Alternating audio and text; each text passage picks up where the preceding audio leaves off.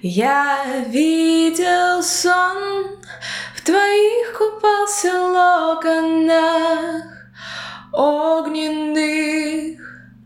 Все из чего мои сомнения сотканы.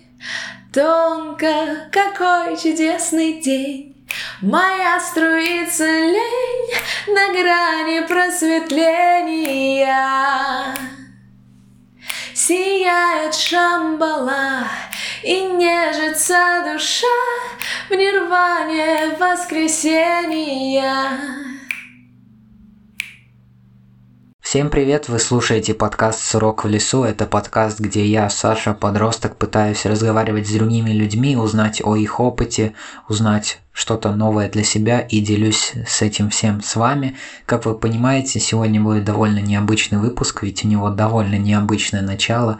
И я считаю, что после такой красивой песни, после этого красивого голоса не нужно не вставлять никакие мелодии, звуковое оформление. Э, небольшая предыстория заключается в том, что с гости я уже записывал один раз подкаст, но дело в том, что мы это делали на улице, был такой чистый эксперимент, и этот эксперимент был не очень удачным, потому что на фоне было слышно очень много разных шумов. Я думал, что этого не будет, но это своеобразный опыт, и поэтому мы с ней записываемся уже второй раз, но как мы пришли в конце к заключению, что этот раз получился даже лучше. И я не виделся с ней какое-то продолжительное время, не знал, что и как с ней происходит, что вообще о чем говорить, как что повторять темы разговора или как вообще, как э, постраивать, направлять, куда, куда направлять разговор. А в итоге все получилось само собой, и здесь именно она смогла больше рассказать,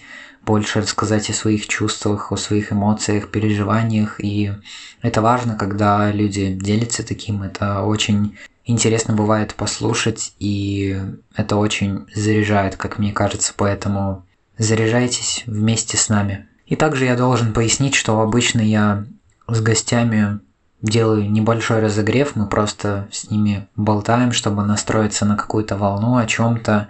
И в этом разогреве было довольно много интересных и важных мыслей, поэтому я решил вначале именно это вставить.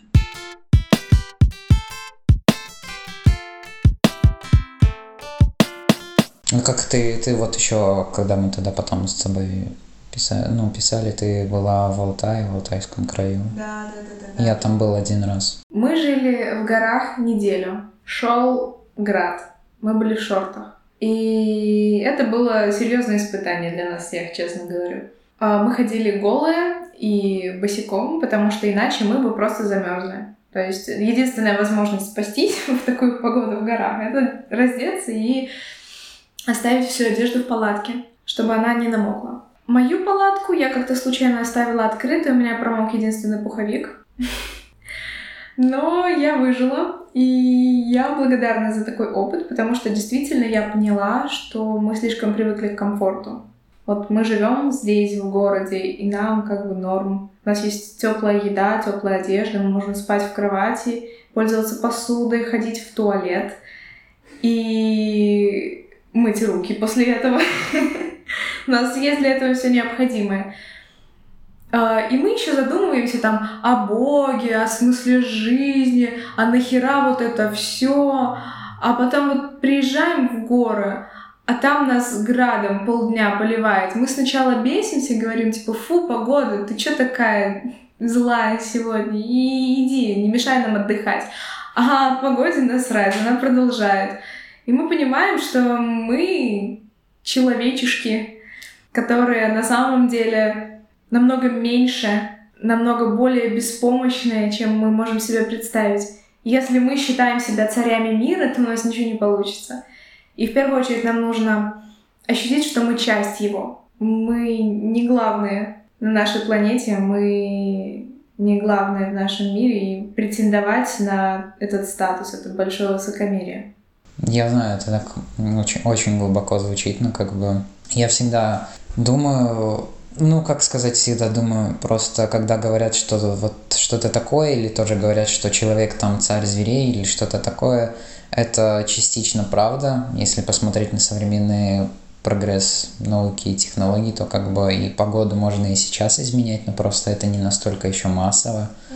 И столько всего можно создавать. И больше всего, конечно, опасность э, ведет именно само человечество, которое просто само себя убьет. Рано или поздно может быть такое. Если не ну, будет развиваться, и в какое-то время просто кто-то между собой поссорится, и все. Вот поэтому для меня это все-таки однозначно что человек не является царем природы. И для меня это вопрос э, внутреннего принципа. Я, я считаю, что мы люди на этой земле гости. Не, ну, не то чтобы гости, а просто мы ну, не можем управлять всеми процессами, которые в ней происходят, не навредив ей. И эксплуатировать, пользоваться можно, и это останется безнаказанным, но в конце концов мы просто уничтожим сами себя. Ну, не то, что не останется безнаказанно. Рано или поздно что-то плохое с этим случится. Все-таки. Да, поэтому я считаю, что наше предназначение — это быть в гармонии с природой, так сказать. Ну вот, просто я тебе должен отвечать какой-то другой человек в этом плане, ну, более творческий. Я опять-таки более технически подхожу. Потому что для меня смысл жизни в увеличении энтропии, если ты знаешь, что это такое. Хаос? Э, почти, да. Это, по-моему, первый закон термодинамики, что со временем энтропия увеличивается. Да, это порядок хаоса.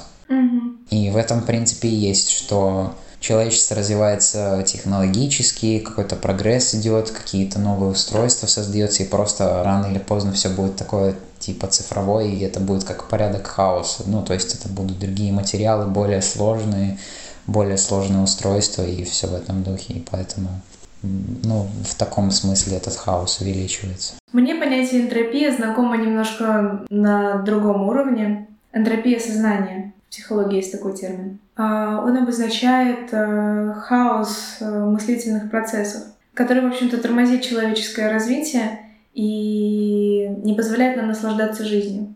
Мы часто думаем, что наше счастье и благополучие зависит от каких-то внешних факторов. На самом же деле есть множество научных исследований, которые подтверждают, что энтропия сознания — это то, что задерживает э, получение кайфа от жизни, то, что мешает нам быть счастливыми. Из этого следует, что как раз-таки наше предназначение в уменьшении энтропии. Но так как мы с тобой говорим о разных вещах, это не, не может конфликтовать, просто интересно. То есть э, человек должен пытаться упорядочить как бы свои мысли, сознание? А, да, да. И это звучит странно для человека, который об этом не очень этим не интересуется, потому что на самом деле это только малая часть вообще всей концепции мира, которая сейчас есть у меня в голове. И мысли, наш мыслительный процесс, это очень малая часть от э, нашего существа. Она составляет около 3% э, нашей психики только. Мыслительный процесс. Да, мыслительный процесс. А современные люди, они привыкли к тому, что мыслительный процесс для них и есть вся жизнь. Ты постоянно о чем-то думаешь. Нет таких моментов, чтобы ты такой сидишь и абсолютная тишина. Ну вообще нет. Если ты начнешь обращать на это внимание, ты поймешь, что постоянно твои мысли направлены на что-то. И когда ты это осознаешь, ты осознаешь, что ты пользуешься тремя процентами своей жизни. Потому что на самом деле она больше, она намного больше. И есть э, специальные упражнения, специальные духовные практики, которые позволяют научиться чувствовать и осознавать то, что находится вне рамок мыслительного процесса, но потом и управлять самим мыслительным процессом. Потому что на самом деле наши мысли — это, ну, мизерная часть нашей жизни. Ты об этом что-то такое серьезное читала, что-то так исследовала в этом? Ну, из последних книг я рекомендовала бы почитать «Поток э, Чиксент Михаи». О, господи, не помню. Слышал, слышал, вот название книги слышу. Ну, просто звучит так, как ты очень-очень-очень-очень-очень заинтересована и много чего изучила в этой теме. Да. Не просто так, знаешь? Не просто так, потому что год назад э, случился переломный момент, когда я об этом задумалась. Хотя на самом деле вопросы назревали давно. А, мне было 15 лет, когда я задумалась, а нафига я ношу крестик на своей груди? Вот зачем? Я его сняла, и я почувствовала себя голой. Я поняла, что несмотря на то, что для меня этот крестик якобы ничего не значит, на самом деле без него я как, как будто неполная. Естественно, это ощущение со временем прошло, потому что я всю жизнь с рождения носила крестики, не снимая. Вот в 15 лет сняла. И я начала наблюдать за людьми вокруг, за своими родителями, которые ходят в церковь чисто по э, обрядовому должен, долженствованию, так сказать. И за людьми истинно религиозными, за людьми прагматично атеистическими, за за всеми людьми, которые окружали меня на тот момент. Я подумала, а где здесь я? Я не могла принять просто чужую точку зрения. Мне было интересно, я продолжала искать. У меня появлялись новые вопросы, которые касались не только каких-то отвлеченных от жизни сфер, но и, например, а в чем мое предназначение, в чем мое призвание, э, чем я хочу заниматься по жизни, где я хочу работать, какую пользу я хочу принести этому миру. Этот вопрос буквально разрывал меня на части. Я не понимала, чего я хочу, а мне было там 17 лет. Мне оставался год до окончания школы, и остальных моих ровесников не парило, что они будут делать. Но я понимала, что я хочу сделать выбор, который позволит мне максимально продвинуться к реализации своего призвания, реализации того, для чего я вообще родилась в этом мире.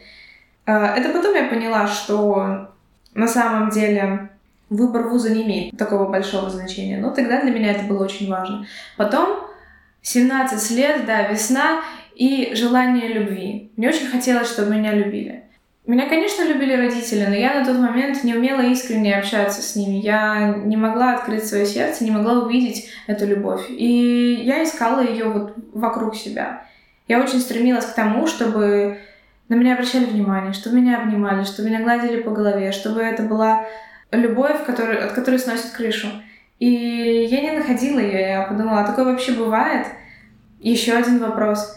И таких вопросов на самом деле множество, и я думаю, что они возникают у всех. Просто я такой человек, которому действительно важно найти ответы.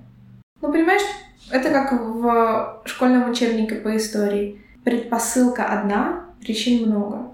Все-таки я считаю переломным моментом это мой вопрос о том, а что делать дальше в плане призвания для чего я предназначена, для чего я родилась. Ну, как бы ты просто так задала этот вопрос, но понимаешь, ведь другие не задают его просто. Ну, вообще не интересно. Я просто однажды проснулась и поняла, ну вот, я учусь в 11 классе, я хочу поступить на бюджет в тот в престижный вуз, который я выберу, просто тыкнув пальцем в верхнее место в топе. И для того, чтобы туда поступить, мне нужно уже сейчас начать готовиться. И я такая, хм, а что я хочу? А я не знаю. На самом деле, с психологией, которая занимается этой областью, я знакома давно, потому что моя мама а, уже 10 лет практикует. Именно что, психологию, психотерапию? Ну, э, это можно и так назвать, психотерапия, наверное. Как э, необычный вид интроспекции, непривычный для современных людей. Ну, моя мама медитирует и выполняет какие-то другие практики, там долго объяснять, но, в общем-то, Просто я с детства а, это видела, повторяла за мамой, и для меня это не было чем-то таким типа странным, непри... непонятным. И на самом деле я благодарна за то, что у меня такая мама, и что для меня было легко начать этим заниматься всерьез, и легко быть открытой такому углу зрения, который большинству современных людей покажется просто бредом. Еще вот я хотел про религи... религиозность. Ну, вот тот момент, когда ты сказала, что ты ну, сняла крестик в 15 лет, что перестала его носить. То есть до этого ты была религиозной, ты как-то задумалась о том, что Бог существует или что-то такое, а потом нет. И тоже, что ты говорила, как увидела тех, кто верит, и тех, кто прям совсем не верит, и ты как бы хотелось, хотела найти что-то свое. Ну, я скажу, что просто до 15 лет для меня поход в церковь был таким экстравагантным развлечением. То есть я ходила с мамой, мне нравился запах благовоний, я читала молитвы, действительно обращалась к какому-то высшему сознанию. А, я не очень понимала, зачем, я не очень понимала, что я делаю. И сначала было как бы норм, но потом я научилась думать более сложными категориями. И вот в какой-то момент я поняла, что, блин, а вот я не хочу делать то, чего я не понимаю до конца. И я не хочу делать что-то, не имея своей четкой позиции. Мне хотелось стабильности, уверенности, мне хотелось выработать собственные принципы и собственные взгляды. а просто там повторять за бабушками, которые крестятся то правой, то левой рукой, ну так. Тем более, да, что не знают еще сами, сами верят в Бога и как бы не знают, какой рукой надо креститься. Ну вот, да. Я начала читать сначала религиозную литературу. Читала пересказ Ветхого Завета с комментариями там какого-то батюшки, священника, не помню уже. И я читаю и такая, что за бред? Ветхий Завет сам по себе — это уникальный памятник э, человеческой культуры, в котором есть очень много важных и крутых вещей. Но этот пересказ — это такая ахинея просто. Я читаю, и я понимаю, что это написал человек на сто процентов уверенный в том, что правильно вот так, а не иначе, и в том, что все должны делать так, как он, и в том, что его миссия — переубедить весь этот мир и отключить мозг всем людям, которые живут на планете. Для меня это неэтично, что ли. Я поняла, что если изучать Ветхий Завет, то уж в оригинале или с какими-то э, независимыми комментариями. До этого я еще не доросла, мне скучно читать его, честно скажу. Потом на улице мне Кришнаид э, всучил Бхагавадгиту. Тоже перевод, тоже комментарий. Э, единственное, она не была сокращена. И приводились оригинальные тексты на санскрите, плюс даже какой-то небольшой словарик. То есть при большом желании ты мог там покопаться и проверить, правильно ли автор перевел, да. Но я, естественно, этого не делала. Читая Бхагавад-гиту, я рассчитывала в ней найти, ну, как минимум, панацею. Но через там 50-60 страниц я начала замечать определенное сходство. Потом я проконсультировалась у своего преподавателя по философии в школе. Он сказал, типа, ты чё, это нельзя читать, это же просто домыслы. То есть эта Бхагавад-гита с комментариями была тем же, что и Ветхий Завет с пересказом. То есть вообще и действительно фанатично-религиозное отношение к тому, что содержится в этих источниках, Бхагавад-гита и Ветхий Завет, вот оно мешает воспринимать. А вот в этом отношении есть сходство. То есть и там, и там читай, а, это правильно, делай так, не будешь делать так, умрешь, тебя ждут, ждут вечные муки. И не пытайся даже разобраться, почему это так, потому что иначе ты ослепнешь от э, божественной красоты или что-то такое. Нарушишь священные правила какие-то, да. Они предлагают просто свою концепцию, свой взгляд. Таких взглядов тысячи, и вот где правда. А люди, которые составили и записали Бхагавад-гиту, это же было 6 тысяч лет назад. И в Бхагавад-гите мы находим связки, аналогии с другими религиями мира, которые возникали в разных регионах в разное время. Так, может, они что-то знали, эти люди? Я хочу сказать, что эти традиции действительно очень ценны, и для понимания картины мира их можно изучать даже людям, которые убеждены, что не существует какой-то высшей силы, Бога и так далее. То есть это их право, Каждый человек может иметь свое мировоззрение, и оно формируется в течение жизни. Человек меняется, его взгляды меняются. Это абсолютно нормально, если он там сегодня католик, завтра, не знаю, индуист. Но сами по себе древние тексты, они не должны трактоваться в контексте религии, а в контексте культурного наследия. Ну, потому что когда дают человеку книгу какую-то, там написаны все его правила, все ответы, что ты должен делать так и никак иначе. Ну, тогда какой смысл? Человек сам не начинает думать и просто он привык, что у него есть такие-то правила и все. И он живет по этим уставам и законам. А, так прикол в том, что в этих оригинальных текстах не написано «делай так». «Делай так» написали через 6 тысяч лет. «Делай так» пишут люди, которые комментируют эти тексты. А в самих этих текстах такого бреда не было и нет. То есть люди это так трактуют? Да, я об этом говорю. А на самом деле все эти древние тексты, если их изучать с независимой точки зрения, они же под копирку все. Что Коран, что Бхагавад Гита, что Ветхий Завет, вообще все одинаково. У нас, у нас было на уроках истории и культуры, я поэтому и говорю, что нам рассказывали про вот эти главные религии, там плюс-минус, там реально видно схожести очень много. Там сюжетные какие-то, смысловые. Ну, потому что жизнь человеческая, она универсальна. Естественно, мы в голове себе можем надумать, что мы, мы такие разные, у меня есть индивидуальность. Но, блин, посмотри на свои рефлексы и инстинкты. Мы все имеем общую природу. И чем мы отличаемся от людей, которые были там несколько тысяч лет назад? Чем мы отличаемся от животных? А, действительно. А, возможно, только тем, что мы надумали себе кучу концепций о том, каким должен быть мир. Возможно, да, о том, что мы думаем слишком много. А те люди, они не думали, поэтому у них был контакт с вот этой с божественной идеей, поэтому они смогли это записать, поэтому они смогли это оформить, они смогли это пронести сквозь века и передать людям. А мы сейчас что можем сделать? Мы можем это читать и учиться. И восхищаться. Да. Какой-то у нас очень серьезный получается разговор. Ну, это хорошо, наоборот. А я даже еще не представил тебя. Да, ну давай. Самое время.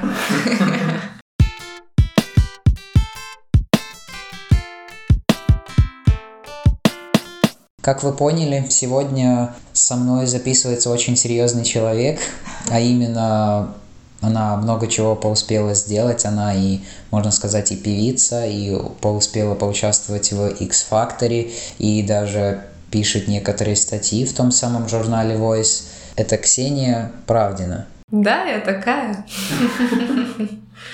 Давай, раз ты расскажешь нашим слушателям про себя, про то, чем ты занимаешься, вот как ты упомянула, что ты искала какое-то свое призвание, и нашла ли ты его, и как вот у тебя происходили поиски того вообще, чем ты хочешь заниматься? Ну что, как э, уже знаете, меня зовут Ксения, мне 18 лет, и мои поиски призвания и того, чем я хочу заниматься, были больше похожи на метание в белой горячке. Я чем только не занималась. Я хотела попробовать все. Поэтому я поучаствовала в проекте по бодибилдингу, участвовала во многих музыкальных проектах, пробовала себя как писатель, Какое-то время даже мечтала поступить на ФПМ, факультет прикладной математики. Но это, слава богу, в прошлом. Сейчас, в общем-то, меня интересует музыка и возможности творческого проявления себя. Расскажи, как началось твое увлечение музыкой, с чего все начиналось? Когда мне было пять лет, я очень любила Евровидение. Мы с родителями каждый год собирались вместе смотреть финал, у нас был попкорн, все было очень серьезно. Это был наш ритуал. Евровидение для меня было даже более долгожданным праздником, чем Новый год. То есть реально я все время смотрела Евровидение. Сейчас я вообще не в курсе, что там происходит, мне как-то как-то не слежу за этим. Но тогда прям меня ужасно это захватывало все. И вот я решила, что я пойду на Евровидение. У меня появилась такая мечта. Я об этом рассказала маме. Мама посмеялась, говорит, ну, типа, ладно, окей. Об этом все как-то забыли. А я с тех пор была уверена, что я туда попаду. И когда мне было 10 лет, мама мне такая говорит, слушай, а может ты пойдешь в вокальную студию, поучишься петь? Я такая, нет, зачем? Я и так прекрасно пою. Она, ну ты попробуй. И чем меньше времени оставалось до начала прослушивания, тем больше я ощущала, что эта идея мне не нравится. И в конце концов, когда я познакомилась с моим первым преподавателем по вокалу, мы ушли в маленькое помещение, где больше никого не было, только я, она, и она, ну пой. И, боже, мне было так страшно. Я смогла выдавить из себя буквально несколько строчек. Это было очень тихо и очень слабенько. Но, тем не менее, она услышала, что у меня есть слух, и слава богу, и взяла меня. Вот как-то так все и началось. И сколько лет или как долго ты вообще прозанималась там вокалом? В этой студии я занималась еще три года. Сначала мне ужасно не нравилось, потому что я чувствовала, что я не дотягиваю до того уровня, до которого хотела бы. Я понимала, что да, я только начинаю, но все равно мне было очень-очень неприятно из-за того, что у меня что-то не получается. И, или получается хуже, чем у остальных, потому что мы занимались в группе. Потом я действительно втянулась, мне это понравилось, я много выступала, было много прикольных моментов, я полюбила сцену, перестала ее бояться. И через какое-то время я поняла, что вот пора мне менять преподавателя, что от этого преподавателя я взяла все, что я могла взять. И это не значит, что я выше уровнем, чем она. Просто вот в нашем взаимодействии, в нашем контакте мы поделились всем, чем можно было. Но дальше уже никак. Наступила фаза плато. Потом я искала преподавателей, занималась в разных других студиях. Я поняла, что на самом деле мой голос был раскрыт, ну, минимально. И сначала мне казалось, что я реально просто потратила там три года впустую. Но сейчас я понимаю, что вот эта база, она была мне необходима. Я перестала бояться сцены, и я перестала стесняться петь перед людьми. То есть сначала э, мне было очень страшно выступать в узком кругу людей, на сцене было полегче. Потом я вообще перестала бояться всего на сцене, но перед живыми людьми, когда они на расстоянии вытянутой руки, мне по-прежнему было очень тяжело петь. И особенно, когда это происходит на уроке вокала, когда тебе говорят, а, ну попробуй это, и тебе надо сделать то, что ты не репетировал, что ты не пробовал, как-то по-новому себя проявить, симпровизировать, и, возможно, это получится хреново, но перед тобой сидят другие люди и смотрят. Ты такой, эм... Так вот, я благодарна этой учительнице за то, что у меня появилось ощущение, что это нормально, если у тебя что-то не получается. И типа сейчас я могу спокойно петь, я понимаю, что я пою не идеально. У меня нету там какого-то божественного голоса, и я не супер одаренный человек. У меня есть э, слух не абсолютный, ну какой-то есть, ну слава богу. И дальше я его развиваю, что-то что делаю со своим голосом, как-то его оформляю, как мне нравится. И даже если там я буду петь, у меня что-то очень сильно не получится, я не убегу и не заплачу. Я понимаю, что ну, это нормально. А как, интересно, ты перестала бояться сцены и такого большого количества людей? Просто часто выходила и выступала перед множеством людей? Ну, это опыт. Это опыт и повторение опыта. Потому что у меня пропал мандраж от сцены пару лет назад, но когда я вышла на сцену X-Factor, на новую для меня сцену, на сцену нового масштаба, нового уровня. Я чувствовала себя едва ли не так же стрёмно, как на моем первом прослушивании. То есть у меня действительно тряслись коленки, потели ладошки и дрожал голос. Вот, и тогда расскажи вообще, как ты туда попала.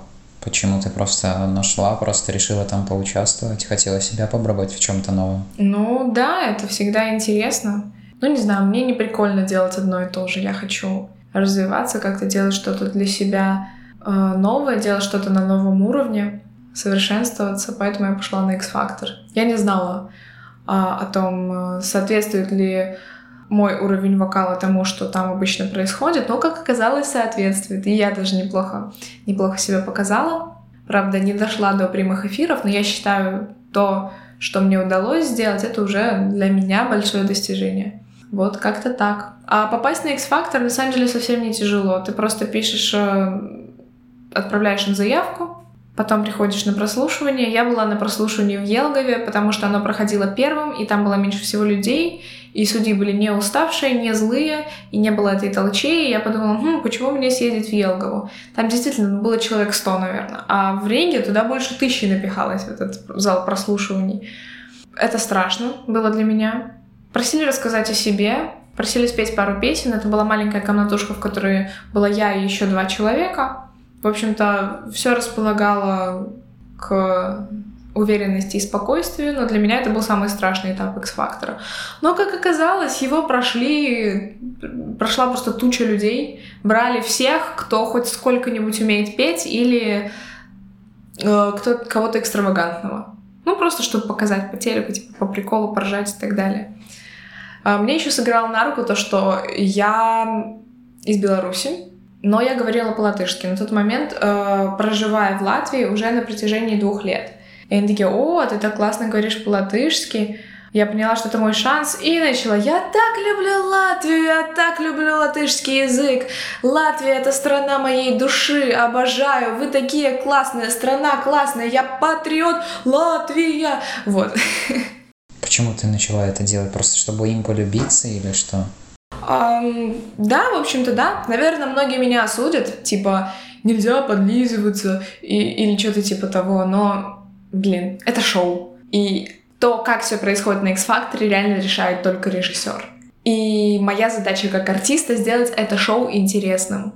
Поэтому, да, я проявляю себя, но я могу что-то добавить для драйва. Большинство людей все-таки думают, что X-Factor это какая-то передача именно, где выбирают какие-то таланты и слушают тех, кто умеет петь, нежели какое-то шоу. То есть зачем тогда создавать это представление о том, что якобы кого-то выбирают и кто-то лучше, а кто-то хуже? А на самом деле вот доля оценки вокального мастерства там есть. В финал, конечно же, проходят очень талантливые певцы. Но по ходу шоу, естественно, происходят какие-то терки, какие-то моменты, в которых режиссер сказал, вот так делайте, потому что так надо для рейтинга, и все будут так делать. Но у меня нет такой идеи о святости музыкального таланта и о том, что X-Factor — это классная возможность для новых э, вокалистов, музыкантов показать себя, стать звездой.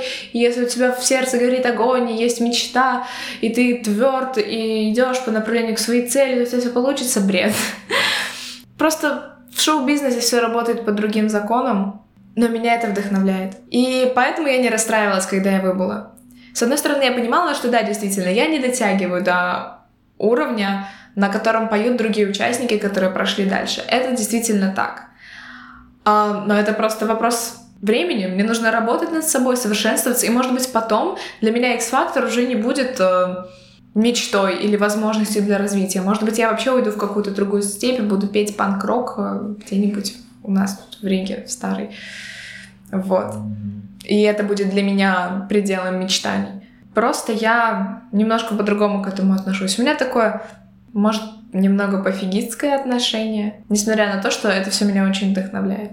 Mm. Музыкой ты вот именно сейчас как ты занимаешься, ты ведь и поешь, можно сказать, на импровизированных концертах, которые сейчас и Young Folks проводит, и в какой-то группе, не в группе.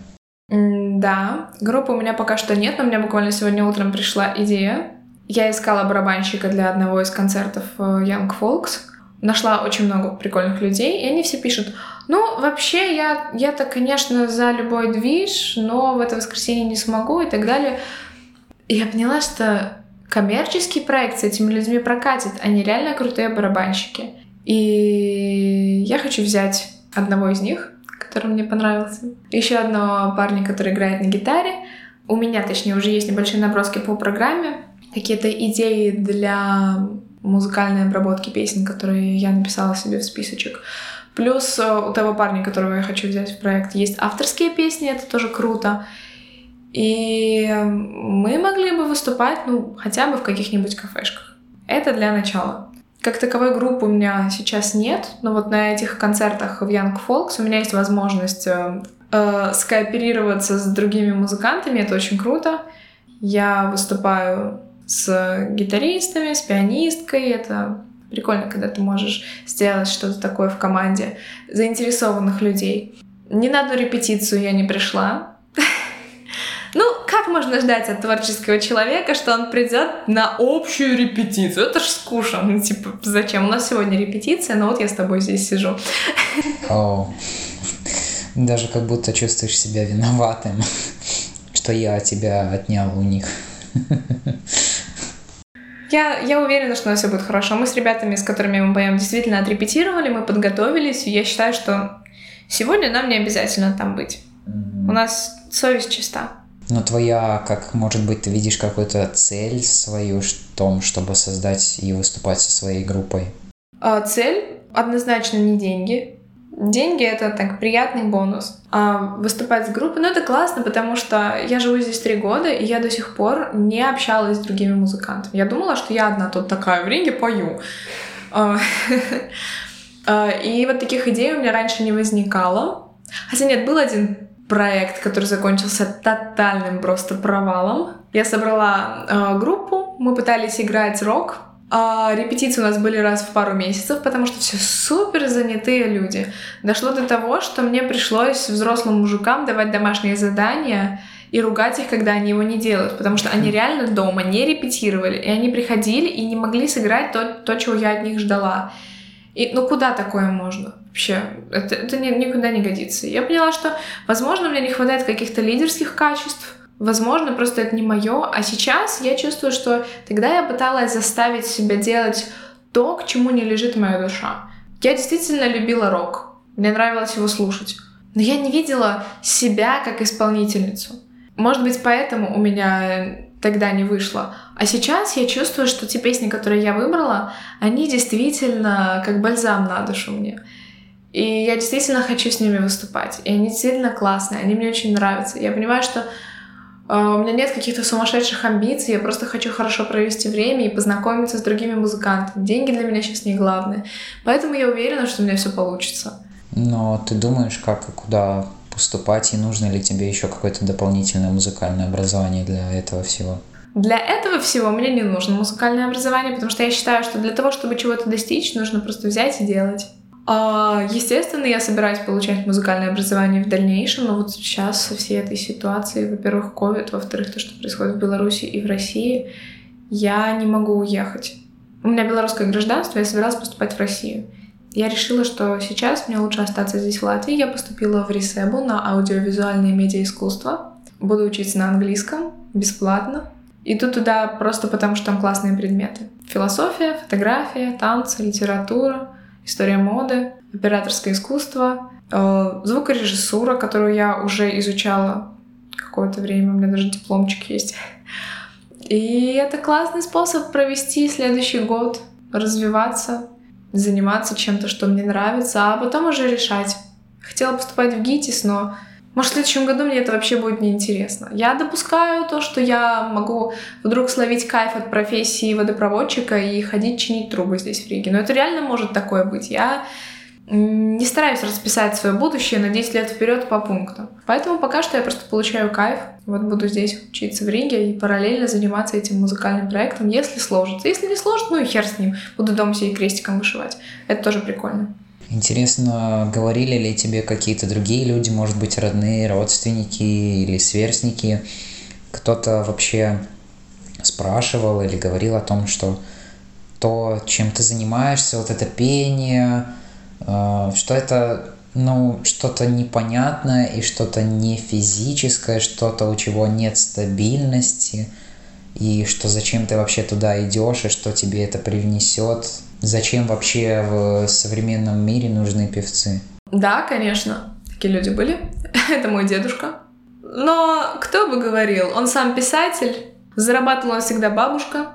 Дедушка писал детективы, а, конечно, он пытался какой-то стабильности достичь в жизни, он сменил очень много разных профессий, но все он делал от души, он все делал, потому что сердце ему так велит. И, конечно, он был сначала очень против того, чтобы я занималась музыкой, но у меня вот внутри нету какого-то тумблера, который можно отключить чужим мнением. То есть мне нравится, я это делаю. Все. А, ну и мои родители, моя мама, мой папа, они всегда меня поддерживали. Мой папа, когда я сказала ему, что я хочу быть космонавтом, он реально мне нашел инструкцию, как это сделать. Сказал, ну вот ты можешь поступить туда-то, туда-то, туда-то, если что, я тебе помогу, э, давай там, наймем репетитора по физике и так далее. Прислал мне несколько фильмов про работу космонавта, и он действительно меня поддержал.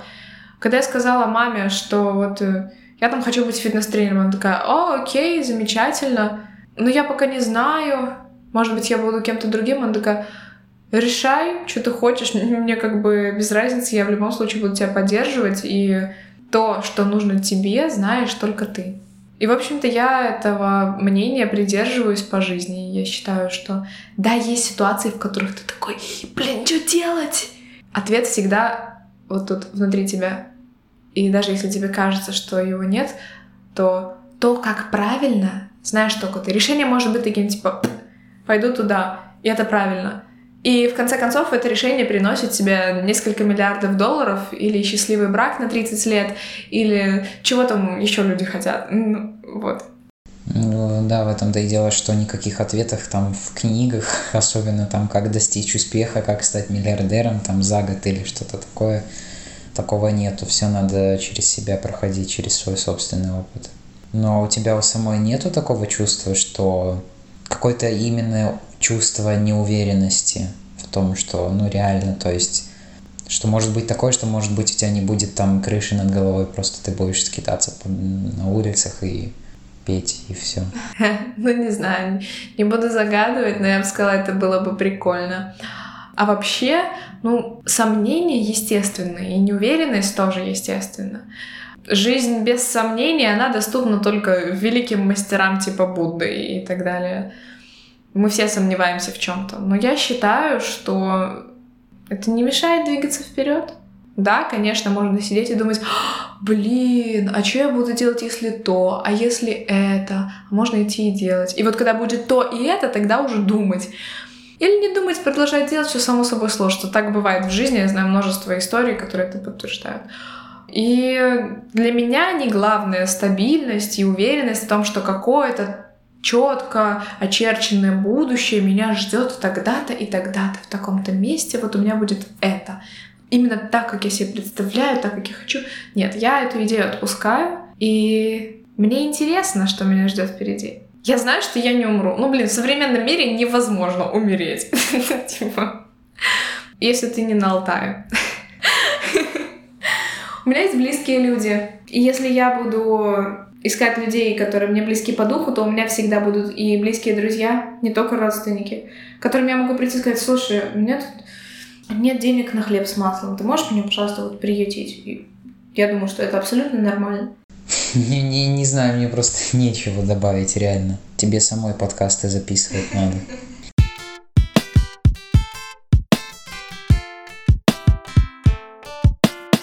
Расскажи про то, как ты оказалась в Латвии и почему ты переехала сюда из Беларуси. Это было неожиданностью для меня. И причины не ясны до сих пор, потому что это, ну, это связано с работой моих родителей, они не говорят об этом. Для меня это выглядело примерно так. Мне 15 лет, однажды утром я просыпаюсь, родители говорят, ну, собирайся, мы, короче, едем в Латвию. У меня не было какого-то расстройства, печали, тоски по дому и так далее. Я была очень рада, что я сюда приезжаю, потому что это очень интересно начать все с нуля и исследовать какое-то новое место, до сих пор тебе вообще незнакомое, это всегда приносит большое удовольствие мне. Поэтому я была рада, что мы переезжаем. И, конечно, я столкнулась с трудностями. Многих вещей я просто не знала. И одна из таких вещей — это что Латвия и Литва — это два отдельных государства. Вплоть до того момента, когда я переехала сюда. Ну, это было весело, это было прикольно, мне понравилось, поэтому я абсолютно не против такого опыта, я вообще рада, что он у меня был. В конце концов, мы бы с тобой не записали вот это вот, если бы я не переехала в Латвию. И ты не поучаствовала в X-факторе, потому что это был именно латышский да. X-фактор. Да, и в Беларуси вообще X-фактора нет. А учитывая то, что сейчас происходит в Беларуси, моя жизнь могла бы быть совсем другой, если бы я осталась там. Поэтому, опять же, я очень рада, что я переехала сюда. А как ты смогла так быстро выучить язык, то, что ты говорила, что ты плюс-минус довольно хорошо на латышском говоришь? А, сейчас у нас есть уже результаты централизованных экзаменов по латышскому языку, и очень хочется мне похвастаться. Очень хочется. 78%. Хм. Наверное, это мой склад ума. Не в том смысле, что я какая-то супер умная полиглот и так далее, а просто потому что я пришла в школу, там все на латышском, и я такая, латышский? Окей, будем учиться по-латышски. И несмотря на то, что сначала я вообще ни слова не понимала, я просто взяла и начала делать. Я открыла учебник на первой странице, так, смотрела первое слово, открыла Google переводчик и подписала сверху значение. Так проделала со всеми остальными словами на этой странице. У меня на это ушло три часа. В конце концов, я была готова просто выкинуть этот учебник вместе со всеми остальными в помойку. Но у меня хватило силы воли, наверное, упорства, чтобы продолжать это делать, и через полгода я уже могла спокойно читать учебники. Еще через полгода я могла там какие-то простейшие предложения писать, разговаривать немножко. А через три года я написала экзамен по латышскому языку на 78%. Я никогда не учила латышский язык специально. А, ну, еще латышский язык очень похож на русский. Мне еще повезло в том плане, что я в Беларуси училась в очень хорошей школе. И я действительно знала эту теоретическую базу русского языка. То, о чем мы не задумываемся, когда говорим. А, склонение, спряжение и так далее. Для меня это все было ясно и четко. Я знала правила, я знала систему, как работает язык, и это тоже мне помогло, потому что на самом деле в латышском языке все то же самое, как под копирку. Слова другие, но вот этот остов, скелет языка, он ничем не отличается практически. Как ты смогла влиться в эту среду латышскую? Потому что в Латвии есть реальная проблема с русскими, что их так немного коренные жители не очень долюбливают. И ты ведь пошла в латынь или в... А, ну, я так понимаю, что это типа мазаком, да, ты бы Ну, русскую школу. Да, но тем не менее у нас русского было немного, и то только на уроке русского языка. Все остальные предметы ну, должны были быть на латышском, учебники латышские, контрольные латышские, но говорили мы по-русски в основном. А влиться в среду ну, я думаю, что не совру, если скажу, что сейчас я до сих пор в нее не влилась. А, я искала просто своих людей, искала тех, с кем мне будет хорошо, комфортно. Вот, например, мы с тобой. Ты ведь тоже, я думаю, не фанат латышского языка. Но я открыта для общения с людьми, которые говорят на русском, на латышском. Меня, в общем-то, не парит то, что латыши недолюбливают русских, потому что на самом деле люди очень по-разному относятся к этой проблеме. Я об этом писала в своей статье «Наброски русского оккупанта». А, рассказала там о некоторых людях, с которыми я встретилась, и об их мнении, об их взгляде на эту проблему. Действительно, есть латыши, которые, типа, у них спрашиваешь про конфликт русских и латышей, такие, что? Никогда, никогда об этом не слышал, никогда вообще. А есть люди, с которыми невозможно поговорить нормально. Если они слышат, что у тебя русский акцент, они сразу считают тебя говном. Но да, такое есть, просто нужно фильтровать, нужно понимать, на что ты тратишь свои силы, свое время. если человек открыт к общению, то все равно на каком языке ты с ним общаешься. Если ты действительно искренний, э, дружелюбный, то, мне кажется, это всем приятно.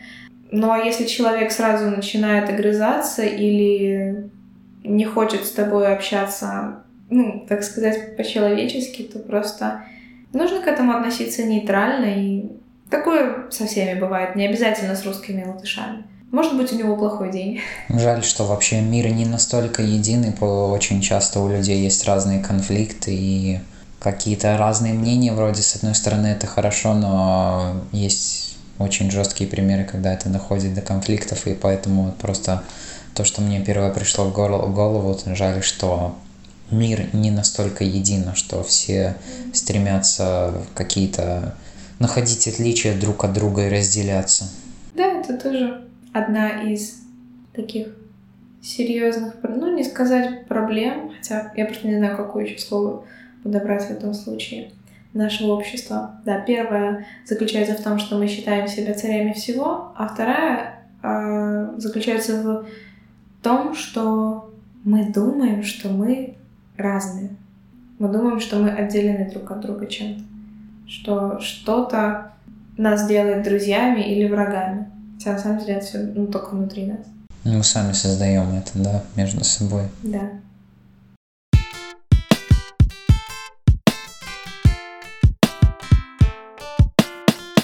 Расскажи, как ты познакомилась с журналом Voice и с этой движухой Young Folks, и как ты вообще начала туда что-то писать? Каким образом так вообще получилось? Ну, честно сказать, я не очень общественно активный человек и совершенно безответственный человек, потому что я творческий человек. О Young Folks я просто слышала, знала, что такое есть. Пара ребят из нашей школы а, здесь Young Folks чем-то занимаются. Ну, и я довольно долго была тем странным товарищем, который просто заполняет абсолютно все заявки на все мероприятия, а приходит только на тусы. Вот. И на одной из таких тусовок я познакомилась с Таней. Мы с ней просто пообщались, разговорились, обменялись контактами. Ну, а потом она предложила мне э, присоединиться к команде Вось. Я сначала хотела быть переводчиком, просто потому что я не была уверена в моих авторских каких-то способностях. А потом, пообщавшись с Таней, я поняла, что я могу быть только автором. Если я буду переводчиком, я зажоплю это издание. Просто я, я не буду это делать от души. Вот. Ну и авторство у меня тоже очень ветрено проходит. Я пишу, когда пишется, пишу от души, из сердца. И если мне это нравится, окей, я отправляю это в журнал. И статей немного, потому что я не заставляю себя писать, если мне не хочется. Я, я создаю только когда внутри действительно есть что-то, что хочет вырваться наружу. Это у меня бывает не так часто. Поэтому voice для меня не то чтобы какая-то новая возможность развития, а скорее один из способов проявить себя, из множества способов. То есть, если мне хочется, если есть такая возможность, попадается случай, то окей, я пишу туда статьи. Интересно просто то, что ты сказала про то, что у тебя есть даже какой-то диплом звукорежиссера. Да. Слыша вообще то, какой у тебя есть голос, ты ведь реально могла бы эти свои мысли записывать в виде аудио. А, я, кстати, об этом думала, потому что последняя моя статья не прошла Танин Ценс. Она сказала, что ну да, это можно опубликовать, но оно не читается, потому что людям не очень понятно, о чем это. И она предложила мне записать подкаст на с моей статьи. Просто аудиоверсию сделали? А, да. Дело в том, что там я писала о музыке, о, о способах восприятия, и я приводила примеры в виде музыкальных композиций, на которые стоит обратить внимание. И вот мы подумали, что можно было бы э, записать подкаст и в него вставить фрагменты. Ну, это, по моему представлению, это звучит меньше как подкаст, чем просто какой-то аудио с переплетом музыки, потому что подкаст подразумевает именно какой-то более серьезный проект, там несколько разных, э, как можно сказать, цикл, множество эпизодов. А, ну да, тут э, я в терминологию особо не вникаю, но, наверное, ты прав. В общем, аудиоверсия моей статьи. Аудиопроект, можно так сказать. Да. А, ну вот что-то до дела так и не дошло. На тот момент у меня просто болело горло, я думала, что ну, вот поправлюсь, запишу. А потом, потом как-то завертелось, закрутилось, куча дел. Я надеюсь, что мое творческое начало когда-нибудь успокоится и скажет, так, ну давай сделаем. Но если не скажет, то у меня есть прекрасная статья, которую я люблю всей душой. И для меня публикация — это не главное. Вот. Я просто выразила свои мысли и выразила свои переживания на тему музыки. Кстати, это действительно очень интересно. Э, я могу сейчас вот в одном предложении вкратце рассказать, о чем это. Есть несколько способов восприятия и обработки информации, и каждому человеку присущ в наибольшей степени какой-то один. Но, как правило, визуал. да, но, как правило, он владеет всеми этими аудиал, визуал, э, дигитал и кто еще кинестетик. Четыре всеми четырьмя. И его воображение, оно работает в соответствии с этими четырьмя способами восприятия. То есть, если ты эстетик, то тебе скажут, представь лес. И ты представишь, как э, ты ступаешь по траве. А я сразу увидел, я сразу как будто на миг глаза закрыл и сразу представил лес. Ну, ну вот, значит, э, ты э, визуал. выглядит, да. Вот. А аудиал услышишь там, как птички поют. Вот. И когда ты слушаешь музыку и погружаешься в нее, действительно отключаешься от каких-то повседневных бытовых проблем, вопросов, у тебя возникают эти образы в твоем воображении. Они действительно очень разные, очень интересные. И это, это круче наркоты. Моя продюсерская работа, она действительно помогла мне оценить красоту музыки и оценить то, как ее делают профессиональные музыканты, потому что если трек качественный, то ты закрываешь глаза и улетаешь в нирвану. И у всех это нирвана разная. У меня это ощущение. То есть для меня музыка — это просто эротический массаж. Это такое божественное ощущение. Я не могу это описать даже словами. Это очень круто. И у каждого человека будут какие-то свои реакции, какие-то свои образы, которые возникают в связи с тем, что он слышит. Хотя, наверное, не только музыка способна вызывать такие переживания, но вот э, в моей статье я говорю именно о ней. Кстати, вот в книге «Поток» есть подтверждение этому. Я не знала об этой книге, когда писала статью. Но потом я читаю, такая, опа, прикольно. Вот. Так что это все не без оснований. Но все равно по твоему описанию, но если там должна быть какая-то музыка, то да, то есть ты там что-то говоришь, и как бы чтобы было музыкальное подтверждение, чтобы глубже войти в это. Да, я в статье просто привела несколько примеров музыкальных композиций, которые лично у меня вызывают такие наиболее яркие ощущения – и я хотела сначала оформить их в виде ссылок на Spotify и что-то типа того. Но это...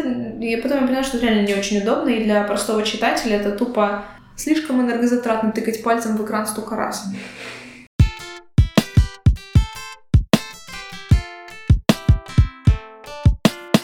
Есть у тебя такое ощущение, вот как э, именно писателя внутри тебя, который просто иногда так просыпается и именно, именно хочется писать словами? Да, у меня недавно такое было. Я писала о своей школьной любви. О любви, о которой я узнала только спустя два месяца после того, как последний раз хлопнула школьную дверь. И интересное ощущение. У меня перед глазами просто пронеслось все то, что было, и вдруг что-то вспыхнуло внутри. Я поняла, что это была странная, нелепая, но все-таки любовь. И у нее нет продолжения. Я не собираюсь э, жить э, счастливо и умереть в один день с этим человеком. Но просто я благодарна за то, что такое переживание у меня вдруг родилось, хотя съерали. типа. И я поняла, что если я это не запишу, то это очень быстро забудется. Я начала строчить. И э, полились просто какие-то другие образы, какие-то другие воспоминания. Я писала о любви, которая не требует продолжения. Я писала о любви, которая ни от чего не зависит. И к концу написания этого текста, я, я бы не сказала даже, что это там этюд, э, рассказ или что-то такое, это очень коротенький текст, э, в котором просто набросок э, моих каких-то образов, мыслей, я лучше поняла себя. Я поняла, что я влюбляюсь в детали. И для меня это было действительно волшебное переживание. То есть я сидела, у меня в руках был телефон, открытый Google документы и просто текст перед глазами, больше ничего.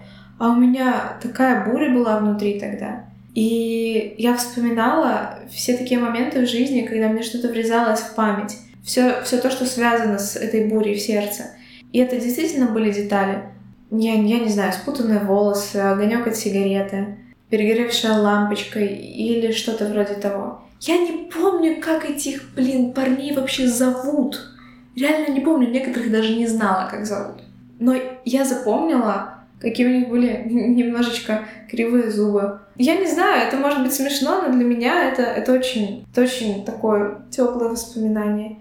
Я не помнила, как зовут парня, но я помнила, что у него в радужке левого глаза был такой серо-зеленый с коричневой точечкой. Ну, ты понимаешь, типа, Ну, такие прямо очень-очень такие сильные нюансы, да. То есть, казалось бы, самое главное, что не запомнила имя, как зовут, а такие прям очень-очень точечные детали прям. Да. И пока в моей памяти живы эти моменты, я хотела их записать. Конечно, наша психика так устроена, что эти воспоминания со временем видоизменяются, романтизируются, что-то стирается. Но, блин, это классное переживание. Я не хочу жить в прошлом. Поэтому для того, чтобы не вызывать его у себя в голове вновь и вновь, я просто записала это и подумала, что когда-нибудь, может быть, я к этому вернусь. А так у меня просто есть частичка моего опыта, опыта моего сердца, которая всегда со мной и которая есть такая, какая она есть внутри меня сейчас, вот на данный момент. Интересно, что ты сказала, что, то есть ты сама осознала то, что была это какая-то любовь только после окончания школы. Да. Да. А во время того ты не могла это осознать, потому что, как мне кажется, больше именно создан такой образ любви, как, ну, ты сразу понимаешь, что это так есть, что ты кого-то любишь так. Для меня э, в контексте этого вот произведения любовь — это внутреннее какое-то ощущение. Это не обязательно романтическое влечение или желание это для меня вот что-то такое волшебное, неуловимое и совсем нетрадиционное, то есть не, не в традиционном своем понимании. Поэтому я хотела это запечатлеть. Мне показалось, что это безумно интересно.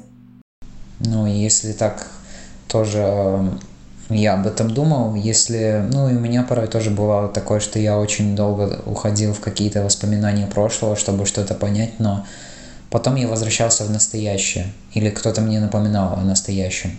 И я понял, что уходить слишком далеко в прошлое тоже не полезно, потому что ты теряешь, теряешь настоящий момент. То есть иногда это важно для того, чтобы осознать какой-то свой прошлый опыт, чтобы вынести для себя что-то важное, но не прям уходить туда с головой. Ну, конечно. И то же самое с будущим, когда ты мечтаешь о чем-то недостижимом, невообразимом. То есть ты должен больше концентрироваться на настоящем, чтобы дойти до каких-то дел. Я не собиралась уходить в запой и э, повторять день и ночь имя всех моих бывших возлюбленных, но просто это эмоция, она действительно вызвана воспоминаниями, но она длилась две минуты, типа. Мне просто захотелось всю эту внутреннюю радугу как-то проявить вовне. Воспоминания, они бывают у всех, это, это не заразно, но оно просто есть.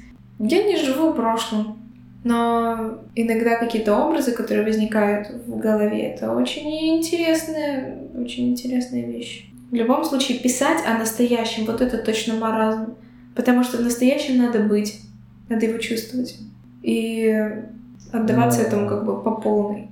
Не знаю, некоторые думают, что писать о настоящем это, допустим, анализировать и стараться понять, что происходит в настоящем, если ты запутался и не можешь понять. Ну, наверное, это помогает иногда, но я придерживаюсь такого мнения, что да, в настоящем надо быть. Больше ничего не требуется от тебя. Это твое человеческое предназначение и, и суть, и цель. И если ты в настоящем не есть, то где ты тогда есть?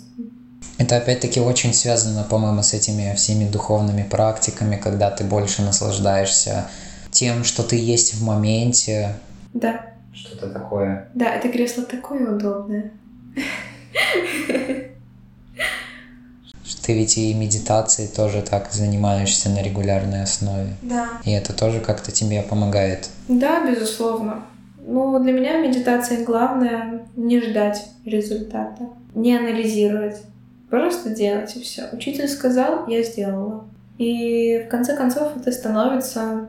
Ты, ты замечаешь э, какие-то изменения, которые происходят незаметно, которые происходят постепенно, меняется что-то внутри. И ты это осознаешь там через год, через два. Ты никогда не увидишь такого, что ты помедитировал, и вот тебе стало вдруг хорошо. Ну, во всяком случае, это у меня, опять же, все люди разные, и бывает действительно по-разному. Огромное тебе спасибо за участие в записи, и очень интересно получилось. Несмотря на то, что в первый раз были проблемы с записью, по-моему, в этот раз получилось даже еще лучше. Да, действительно, и это классно, что мы записали это еще раз, потому что я понимаю, что за те вот несколько недель я действительно поменялась, и мне есть что сказать, есть новые какие-то мысли. Реально подкаст можно каждую неделю записывать. Я раньше думала, как люди это делают и не устают. Теперь я понимаю, что в следующую пятницу, не пятницу, нет, сегодня четверг, в следующий четверг я могу быть другим человеком. Ну, да, так что спасибо да. тебе большое, да. действительно было очень интересно и по-новому. Класс, отлично, спасибо тебе, удачи.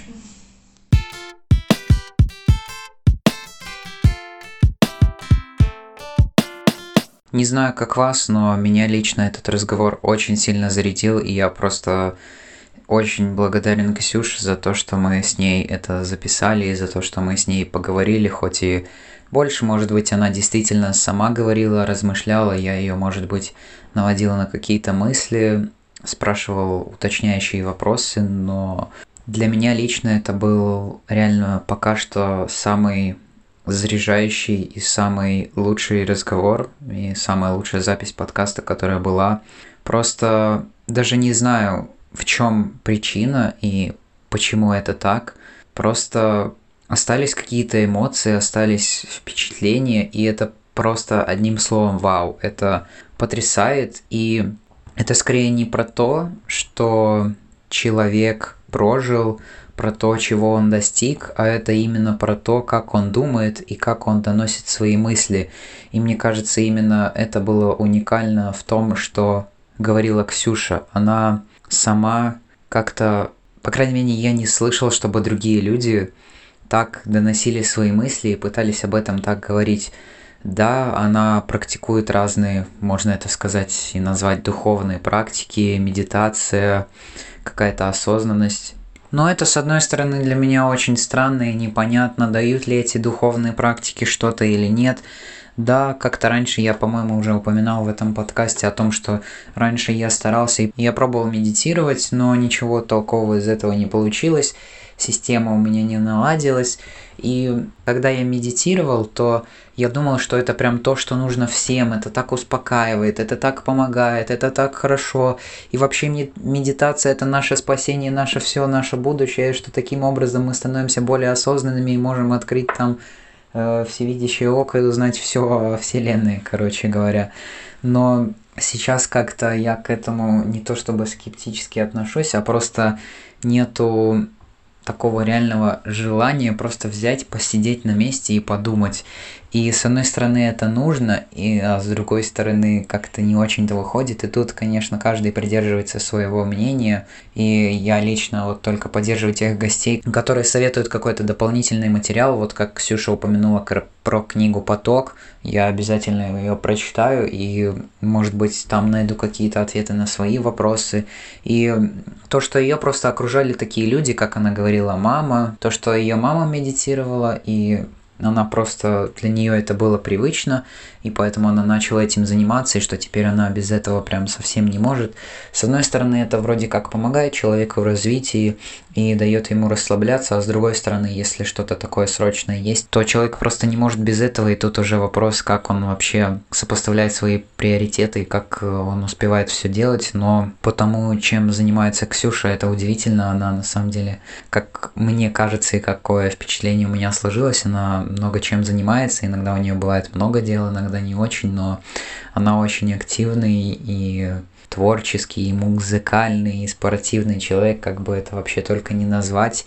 И вообще для чего я вставлял именно эту песню, которую она спела специально. Это для того, чтобы вы убедились в том, что это действительно человек музыки, чтобы услышать этот э, прекрасный голос. И я не так силен и не так глубок в музыке, но то есть даже меня это поразило и прям, ну, вдох... не то что вдохновляет, но больше именно слово подходит, заряжает и направляет куда-то, понимаете? Даже человеку, которому не нравится так музыка.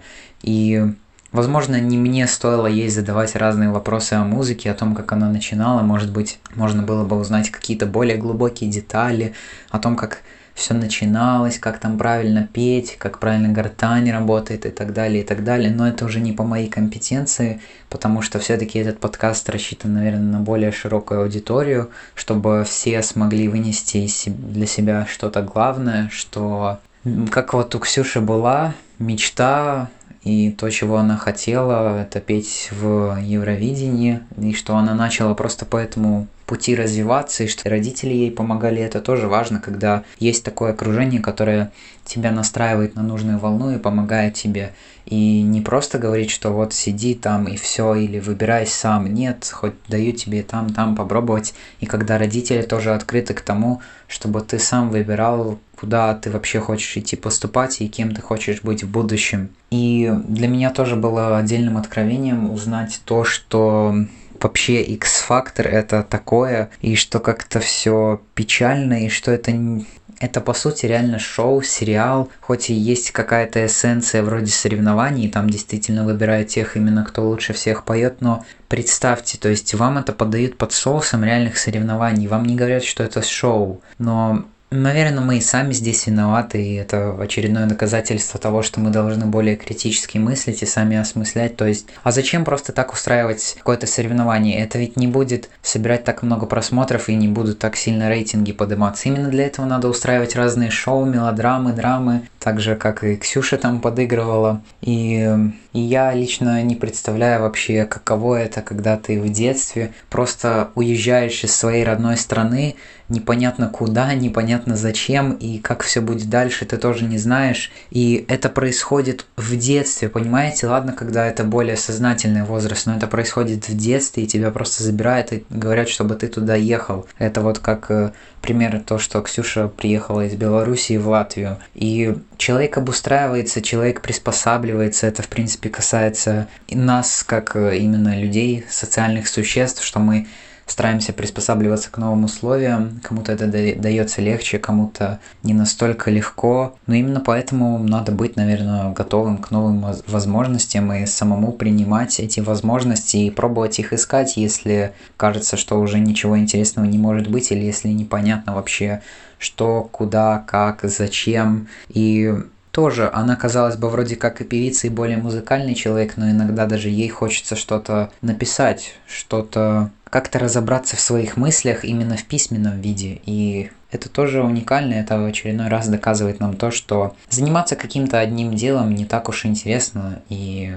лучше, когда ты развиваешься в нескольких направлениях параллельно, ведь так ты можешь быть более индивидуальным, более нужным вообще человеком для нашего с вами общества. Ну а мы с вами прошли этот путь до конца, и наш подкаст подходит к концу. Огромное спасибо тем, кто слушает до конца. Вы не представляете, вы просто люди на вес золота, вас бы побольше. И мне остается вам напомнить, что этот подкаст выходит специально для молодежного журнала Voice, в котором вы можете найти кучу статей о куче вас интересующих темах и не только. Делитесь с подкастом с друзьями, ставьте нам оценки в Apple Podcasts и в iTunes, это очень поможет нашему подкасту в продвижении. Можете писать свои комментарии в YouTube, в соцсетях, можете написать мне что-либо на почту, может быть, в каких-нибудь вопросах, пожеланиях или предложениях. Я всегда открыт к обратной связи и к разговорам с вами. А мы с вами скоро услышимся. Всем удачи и пока!